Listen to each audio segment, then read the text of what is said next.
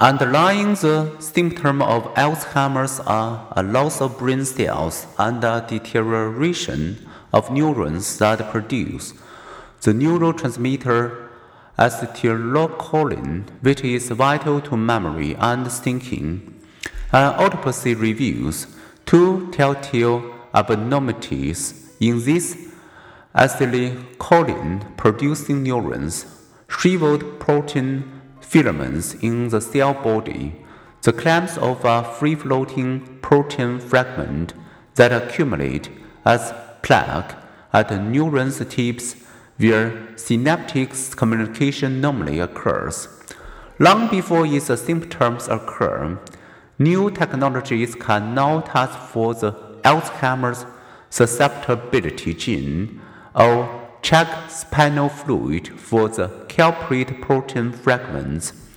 Such discoveries have stimulated a race to invent and test drugs that may forestall the disease, such as by reducing the activity of a memory inhibiting neurotransmitter called GABA.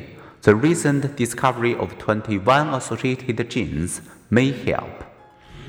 A diminishing sense of smell and throat or wobbly walking may foretell Alzheimer's. Among older adults, hearing loss and its associated social isolation predicts risk of depression and accelerated mental decline. Compared with people with good hearing, those with hearing loss show declines in memory, attention, and learning about three years earlier.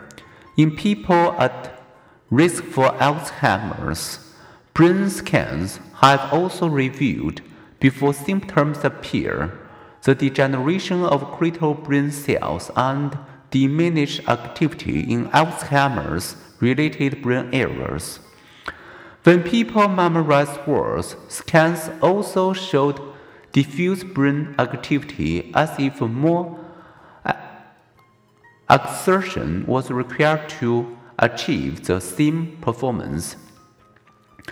Alzheimer's is somewhat less common among those who exercise their minds as well as their bodies. As with muscles, so with the brain, those who use it less often lose it.